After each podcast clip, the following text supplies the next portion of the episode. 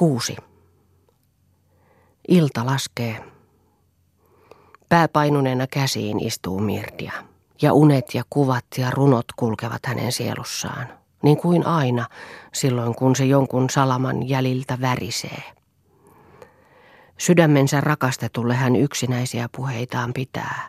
Hänelle, jonka hän on hyljännyt, oman huonon rakkautensa pelossa hyljännyt. Yksin väsynehin heikoin hetkin, jolloinka sielu puuttuvi tahdon terästä. Silloin minä sinua kaihoten muistan, hiljaa itken, itken vielä vuosien perästä. Niin laulaa unelmalleen hiljainen tyttö. Ja edessään ja takanaan näkee hän toistaiseksi ainoastaan heikkoja hetkiä. Ovelle koputetaan. Mirtja säpsähtää. Hän vilkaisee peilistä punaisia silmiään ja vastaa epävarmasti sisään. Sinä, Roonar, sinä tulet. Niin minä. Minun täytyy saada puhua kanssasi, Mirtja, minun täytyy. Älä pelästy. Jos sinä tahdot, että eroamme sitten, niin olkoon niin. Roonar pysähtyy. Mirtja sanattomana, värisevänä vain seisoo. Ruunar jatkaa.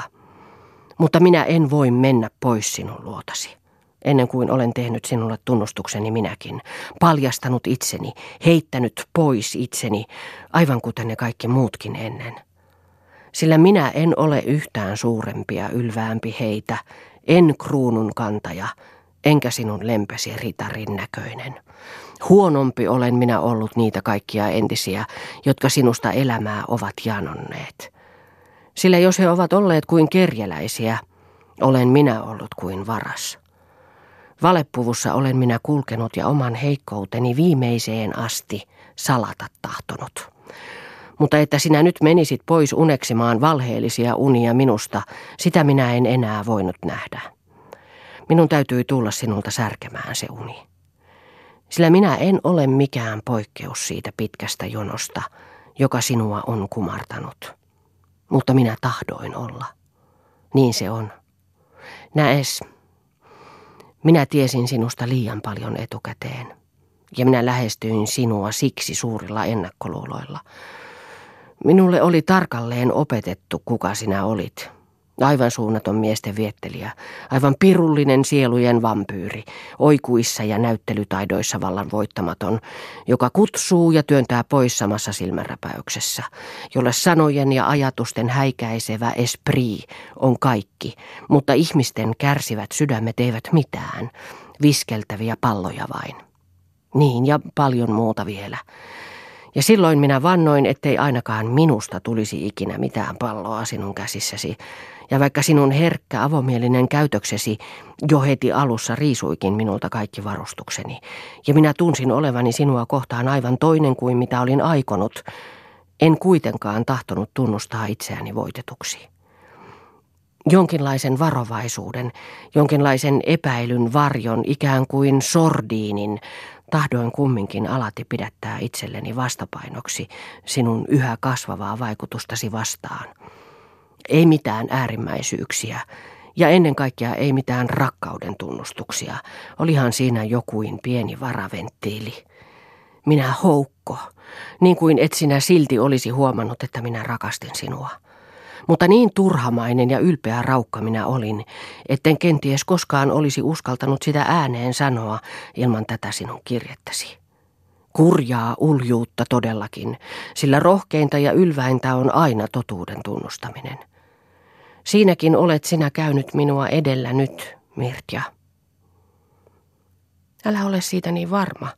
On niin vaikea puhua totta, siksi että on niin vaikea tietää, mikä on totuus, sanoo Mirtja hiljaa omissa ajatuksissaan kamppaillen.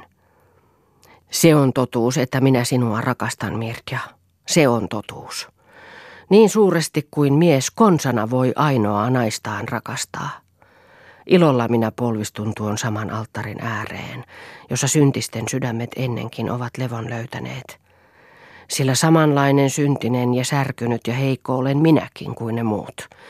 Ja sinua juuri minä elämäni pyhitykseksi kaipaan ja tarvitsen. Mutta minä en rukoile sinua itselleni. Minä voin nyt mennä pois.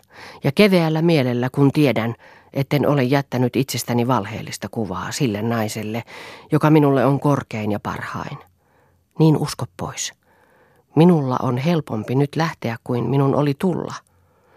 Raskaasti sain minä taistella kaikkien pimeyden voimien kanssa itsessäni, kun minä tätä itse nöyryytys- ja hävitystyötä lähdin tekemään. Mutta nyt on taas kaikki hyvin, eikö niin? Ja sinun on niin helppo pyyhkiä minut pois mielikuviesi joukosta, kun en minä ollutkaan se, joksi olit minut kuvitellut, se ylväs ja ylpeä ja koskematon. Tuhat kertaisesti olet sinä koskematon minuun verrattuna, sinä, joka et koskaan ole jaellut rakkauttasi maantielle, et syöttänyt sieluasi maailmalle, etkä luottamustasi lumpunkerääjille, sinä, joka aina olet soittanut sordiinilla, sinä, joka Mirtja, Mirtja, kuule minua. Tuo ei ole totuutta vielä tuokaan. Jos ei minulla olekaan ollut niin paljon ystäviä kuin sinulla, ja jos en minä ole voinutkaan löytää persoonallisia luottokohtia elämässä, niin se ei todista laisinkaan, että minä silti olisin koskematon.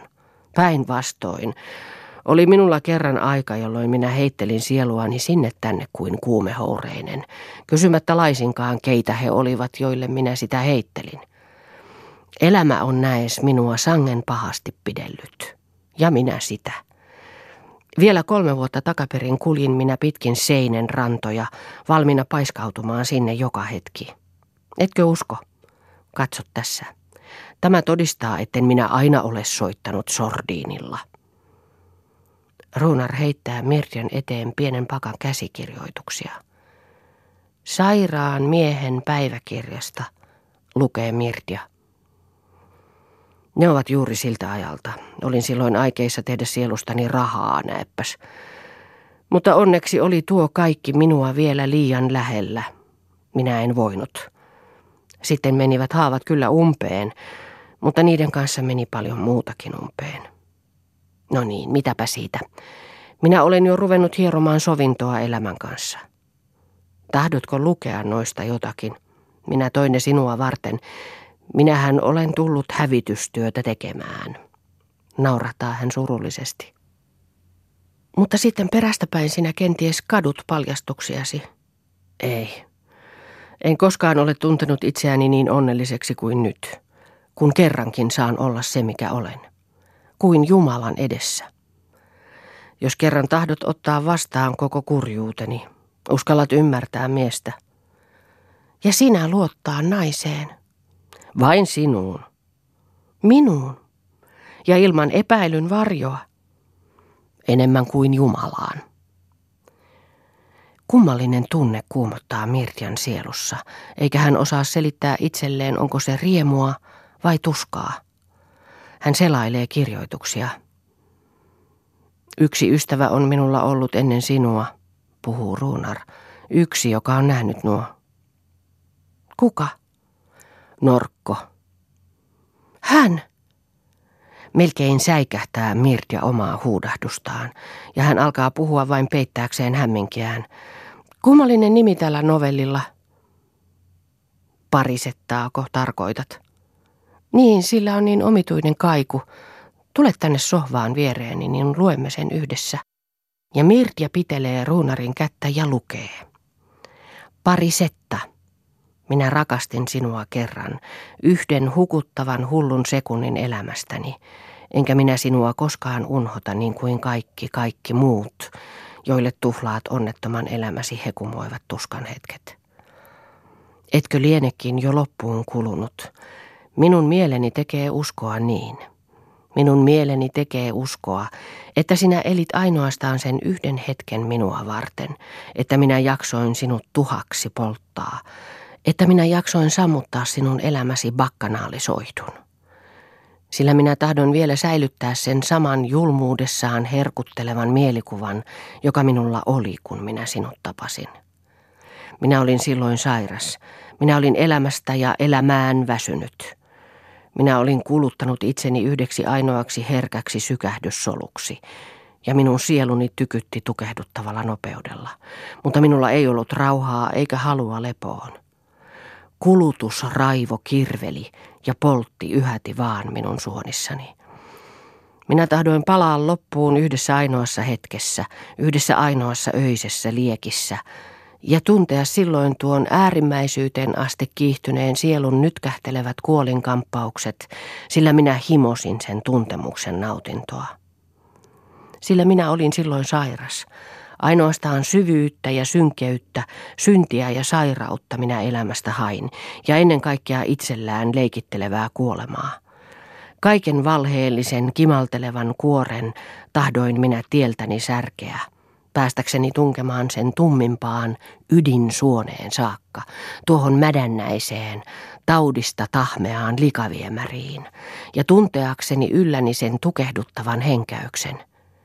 Ja niinpä minä kuljin kuin houreessa, takaa ajamassa kärsimystä ja nautintoa, etsimässä ja odottamassa sitä, joka minut tappaisi. Silloin näin minä sinut, parisetta. Sinä tulit minua vastaan eräänä syksyisenä iltana, ja sinä olit keinotekoinen valo keinotekoisessa valaistuksessa. Mutta sinä olit sentään valo, sillä sinussa oli tulta, tuota hornan liekkiä, joka palaa vielä kuolemansakin jälkeen sillä kuollut sinun tulesi oli parisetta. Sinun silmäsi olivat mustat ja pohjattomat, kuin tulta syösseen kraatterin kuilu, mutta niissä hehkui vielä kuin heijastus infernojen viimeisistä värilyhtyistä, pistävä heijastus, joka poltti itselleen tien vaikka elämän ja kuoleman uhalla. Heti ensi hetkestä rakastin minä sinua parisetta, sillä sinä olit se, jota minä olin etsinyt kulutuksen ihana demoni, elämän uhri itse uhraamassa toisia, peikon portilla hiipivä musta äänetön hämähäkki. Sinulla oli heleänpunainen tukka, niin heleä, että sen väri särki minun sieluani, ja sinun liikkeesi sitoivat hillityllä himollisuudellaan. Parisetta, minä kysyin, pelkäätkö sinä kuolemaa? Halveksiva hymy leikki sinun hienoilla huulillasi. Oletko sinä rikas? sinä kysyit. Rahaako sinä odotit elämältä jo alussa parisetta? Ah, alussa. Minä odotin itse elämää. Ja se tuli ja oli rikas. Niin ja köyhä. Parisetta minä olen yhtä rikas ja yhtä köyhä kuin elämä. Riittääkö se sinulle? Hullu, mitä sinä tahdot? Elää itseni kuoliaaksi sinun avullasi parisetta. Sinun silmissäsi välkähti oudosti, kuoleman rakkaus ja kuoleman viha löivät niissä rohkean ristisalaman, ja sinä vastasit, minäkin olen toivonut samaa, mutta riittänetkö sinä minun vapauttajakseni? Ja minä seurasin sinua parisetta. Pariisin kaduilla oli yö, mutta sinun punainen tukkasi säteili sähkövalo autereessa kuin demoninen gloria, ja sinun kraatteri silmäsi heijasti infernojen viimeisiä lyhtyjä. Minä seurasin sinua parisetta. Ja kun minä vihdoin seisoin sinun kanssasi kahden, sinun keltaisessa sulotuoksuisessa silkkialkovissasi, valtasi minut taas entinen sairas himoni tuhatkertaisella voimalla. Sinä näit sen ja sinä katselit minua ylivoimaisella välinpitämättömyydellä. Sinun silmäsi säteili, sinun tukkasi säteili, kaikki sinussa säteili, sellaisella elämän varmuudella, niin kuin sinä et koskaan olisi sen kulutusta nähnytkään, niin kuin sinä et koskaan olisi kuolemaa odottanutkaan mutta minä tunsin jo hukuttavaa hekumaa ajatellessani, että minä tuon loiston saisin lopettaa, polttaa poroksi, sammuttaa ja sammua sitten itse yhdessä sinun kanssasi. Minä en muistanut, että keinotekoinen elämä ei sammu, se on vaan se toinen, ja se oli jo sinussa sammunut. Mutta minä en tahtonutkaan muistaa sitä. Minä tahdoin uskoa, että pari setta oli oikea, kirkas, täysivoimainen elämä, ja minä se suuri tuli, joka sen tappaisi. Ja minä otin hänet kuin petoeläin saaliinsa. Minä suljen hänet syliini tappavalla hurjuudella. Minä tahdoin nähdä, miten hän hiileksi himmenisi, miten hänen silmäinsä säihky sammuisi, poskiensa puna kalpenisi, miten koko hänen loistavasta ilmestyksestään ei pian olisi jäljellä muuta kuin raunio, kalpea, ruma, rääkätty varjo, ja miten minä olisin tuon muutoksen aikaansaaja. Minä tahdoin suudella pois kaikki keinotekoiset värit, repiä pois hänen päästään tuon punaisen hiuskyltin, kaikki, kaikki valheelliset sulot tahdoin minä hävittää. Ja minä tein sen. sillä minä olin sairas mies ja minä tahdoin nähdä ainoastaan kulutuksen, sen jonka hän kaikilta salasi. Minä tahdoin sen nähdä, sillä minä rakastin sitä. Ja minä rakastin pari settaa, siksi että hänkin oli niin kulunut ja sairas, ja siksi että hän sentään jaksoi leikkiä elämän valolla ja voimalla. Ja minä rääkkäsin sinua, parisetta. Minä sanoin sinulle, sinä kaunis, juhlittu parisetta, että minä rakastin sinun rumuuttasi, sinun alastomuuttasi, sinun likaisuuttasi ja kulumustasi, ja että minä tahdoin nähdä rakkauteni ja minä sain sen nähdä. Kun minä jätin sinut, jäit sinä puolitajuttomana virumaan. Sinun pehmeä kalpea ruumiisi lepäsi rääkkäyksestä rampana. Sinun valjuilla kasvoillasi oli kulutuksen kuolinmerkit. Ihanista väreistäsi oli vain täpliä ja jätteitä siellä täällä. Silmäsi loistavat tähdet olivat enää kaksi väsynyttä elotonta ja ilmeetöntä kalvoa, ja riistettyäni sinulta kauniit punaiset suortuvasi, peitti päätäsi ainoastaan joku tummea, kulunut haiven. Kaunis parisetta. Niin, minulle sinä olit tärisyttävän kaunis alastomassa totuudessasi, kaunis uhratessasi minulle kauneutesi, ensi kerran elämässäsi varmaan. Minä olin sinut siihen pakottanut ja sinä olit alistunut minun voimani alle sinä ylivoimainen. Riitänkö sinulle vapahtajaksi, minä kysyin. Minä olen riistänyt sinut irti vuosien vanhasta valheesta. Mutta sinä olet vienyt minut uuteen. Voiko minunlaiseni nainen uhrata kenellekään enemmän kuin kauneutensa? Se on jo yliluonnollisen rakkauden uhri. Ja en minä sinua rakasta. Miksi sinä sitten alistuit ilman pienintä vastalausetta, vaikka sielusi sisin vihasi ja vastusti minun turmelevaa väkivaltaani? Sinä pyysit rumuutta. Olet poikkeus. Muut hakevat kauneutta. Ja minähän olen olemassa vain teidän mielitekojanne varten. Mutta sinä itse parisetta, eikö sinulla itselläsi ole mitään mielitekoja? Miellyttää teitä turmeltunut alhainen hirviö ja eläin sinä olet parisetta. Pilkallinen keveästi voitonriemuinen särähdys heilui parisettan väsyneessä äänessä. Sinunhan piti rakastaa minun rumuuttani. Sinunhan piti rakastaa totuutta. Sinä narri. Oikuillasi leikittelevä, hullumpi ja tyhmempi muita. Ikään kuin kukaan teistä voisi minun totuuttani rakastaa. Ikään kuin minä en jo aikoja sitten olisi kaiken rakkauden ulkopuolella. Ah, parisetta, totisesti hain minä sinua itseäsi sinun valheittesi alta, ja sinua itseäsi minä rakastin sinä hetkenä, jolloin sinä rumaksi tulit. Ken on vielä ikinä nähty metsästävän rakkaudesta otukseen? Joskin hän vielä uhrinsa nylkisi ja paloittelisi ja palaset tieteellisesti tutkisi, niin olisiko se sen suurempaa rakkautta?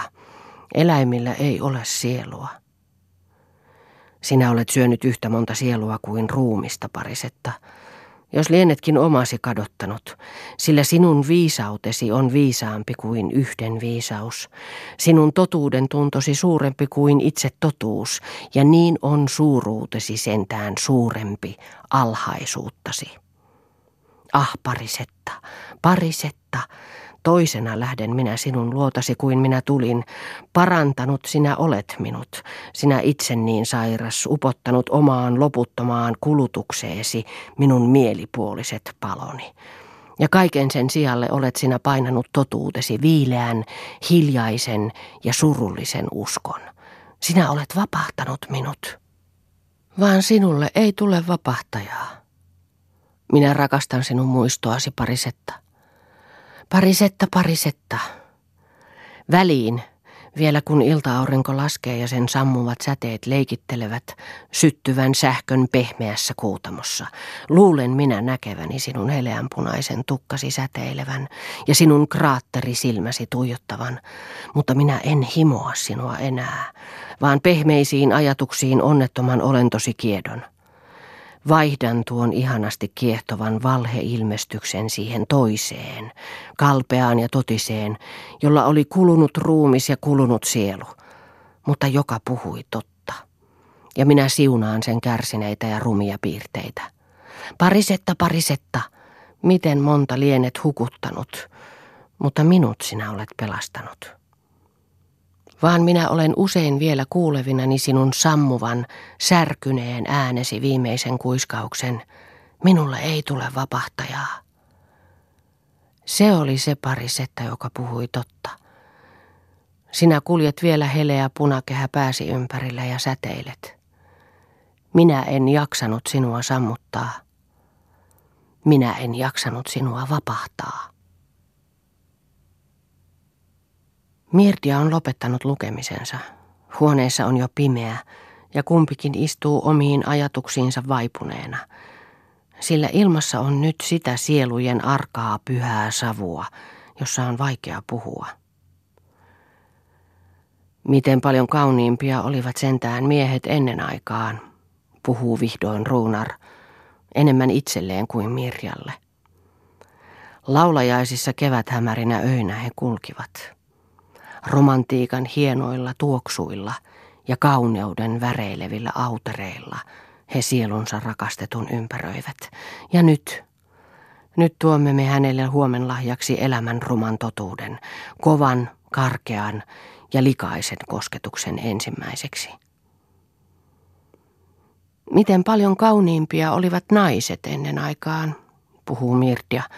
Miten rumia olemme me, jotka puhumme ja ymmärrämme sitä rumaa totuutta. Miten rumia olemme me nykyajan viisaat naiset. Ah, parisetta, emmekö me olekin jo kuin sinä, kaiken rakkauden ulkopuolella? Voineeko mies enää naista yhtä paljon rakastaa kuin ennen, noina utuisina kevätöinä, noita utuisia neitoja? Kenties enemmän kuin ennen. Oh, tuskin, tuskin. Ei ole meissä enää sitä rakkauden kauneutta ja kauneuden rakkautta, mikä oli ennen. Ajattelepas noita entisajan ihmisiä, miten ehjiä ja täydellisiä he sentään olivat meihin verrattuina. Miehet voimakkaita ja rohkeita, naiset hyviä ja lempeitä. Kaunista olisi ollut jo heitä katsellakin. Mutta he kukoistivat siksi, että he eivät ymmärtäneet ajatella, he onnelliset – sillä ajatus on epätervettä ja rikkirepivää, ja se on turmellut meidät. Sillä ajatus ei ehjennä elämää. Sen tekee ainoastaan usko. Katsopas entisajan ihmisiä. He eivät tunteneet itseään eivätkä toisiaan. Eivät he elämästäkään paljoa tienneet, mutta kaiken sen, minkä tieto oli jättänyt tyhjäksi, täyttivät he uskolla. Ja kauniina ja tasapainoisina he pysyivät. Ja entäpäs nyt, millaisia olemme, kun ajattelu mielin määrin on tehnyt meissä työtään. Heikkoja, arkoja miehiä, oikullisia, vaarallisia naisia ja kaikki niin kuoleman väsyneitä. Missä on nyt tuo terve itsetiedoton ero miehen ja naisen välillä? Tuo kaiken rakkauden ja kauneuden salaperäinen lähde. Minä ajattelen usein näin ja silloin minä aina ikävöin kadonneiden aikojen kaukaisia satutunnelmia, niiden valkeita, haihtuvia unelmia keväisissä öissä, niiden lapsen kauniita uskoja, koko sitä rakkauden suurta tulkitsematonta runoutta, joka vain kahden silmän välillä tuoksui. L'amour sans phrase.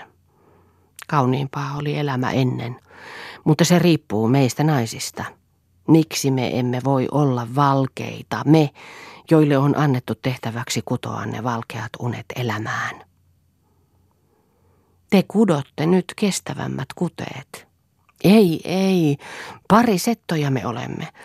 Tai hulluko minä olen, kun meistä puhun. Itseäni minä vain tarkoitan. Minä olen pari setta.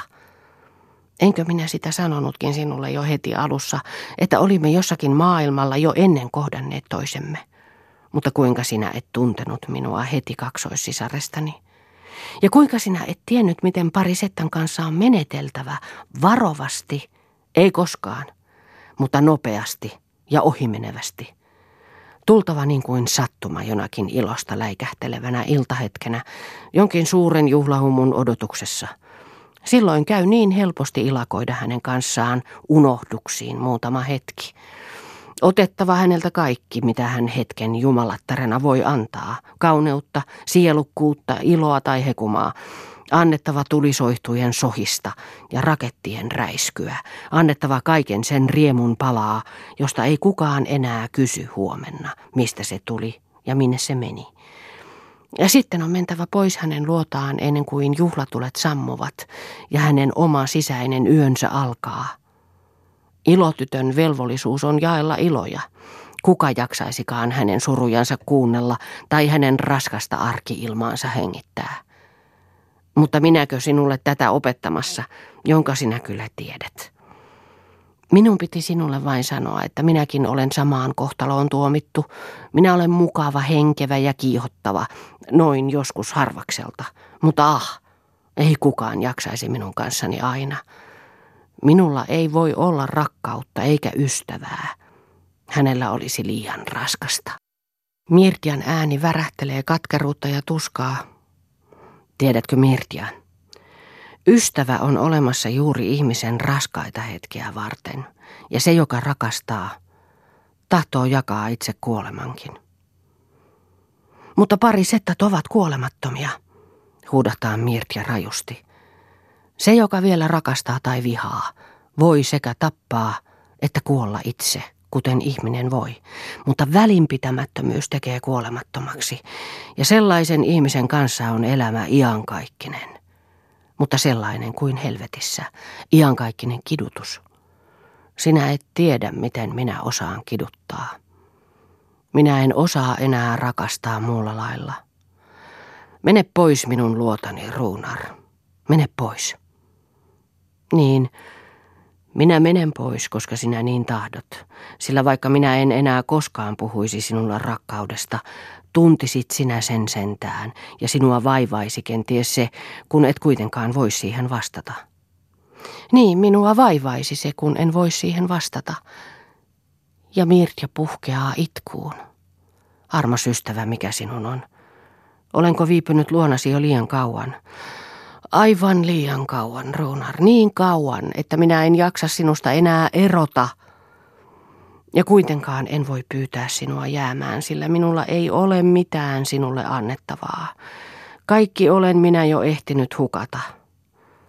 Vaikkakin olen koko elämäni säästänyt ja puolittain vain omaani hellittänyt, olen minä siinä ehtinyt jo loppuun kulua.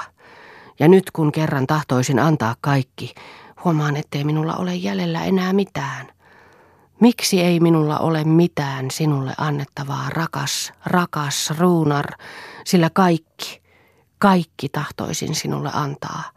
Minä rukoilen sinua, älä jätä minua sentään. Minä olen niin väsynyt ja yksinäinen ja köyhä. Minun rakas, armas Mirtjani, kuiskaa ruunar. Me ymmärrämme toisemme. Meillä on kummallakin kulumusta takanamme. Mutta me olemme yhdessä voimakkaat, me parannamme toisemme ja voitamme elämän yhdessä, minun kallis ystäväni. Mirtian pää painuu Ruunarin rinnalle ja Ruunar suutelee häntä. Ja outoa onnen suloa vapisee suuri mies, niin kuin hän vasta ensi kertaa suutelisi naista. Mutta Mirtia lepää hänen sylissään hiljaa ja silmät ummessa, kuin äärettömän väsymyksen vallassa. Hyvä hänen on, vaikka nyyhkytykset vielä rintaa halkovat. Ja niin äärettömän turvaisaa, suuri ja vahva on ruunar. Jätti ukko, joka häntä pientä väsynyttä lasta hartioillaan äkkijyrkänteiden yli kantaa. Suojaamassa on häntä ruunar kaikelta, itseltäänkin ja elämän hirveältä prostitutionilta. Ah, uskollinen on Mirtja hänelle elämänsä viimeiseen hengähdykseen asti. Ja aina hän häntä rakastaa kuten nyt. Mutta onko tämä nyt rakkautta, tämä hiljainen aistiton hehku? Tämähän on kaikki kuin vanhaa. Mikä romu hän on? Ja Mirtja säikähtää itseään taas. Minusta tuntuu, puhuu hän, kuin ei minulla elämää olisi ollutkaan tätä ennen. Mutta nyt kun se kenties voisi alkaa, ei minussa ole sen eläjää. Minä tahtoisin sanoa sinulle niin paljon hellää ja hyvää ja onnellista, sanoa sinulle, että minä sinua iankaikkisella rakkaudella rakastan, mutta minä en uskalla, sillä minä epäilen kaikkea. Minun uskoni ovat aina olleet valhetta, mutta epäusko on taas tyhjyyttä. Sinä näet, mikä minä olen. Siitä voit päättää, mitä kaikkea olen tehnyt. Itseäni minun epäillä täytyy. Sano, Ruunar, uskotko sinä, että minä vielä voin rakastaa? Elämä on kuluttanut sinusta pois haaveet. Enemmänkin kuin mitä totuudelle on välttämätöntä. Mutta jos sinä kerran sanot, että sinä kaikkesi minulle tahdot antaa. Tiedätkö, antautumisessa on ihmeellinen totuus. Niin uskon minä sinuun.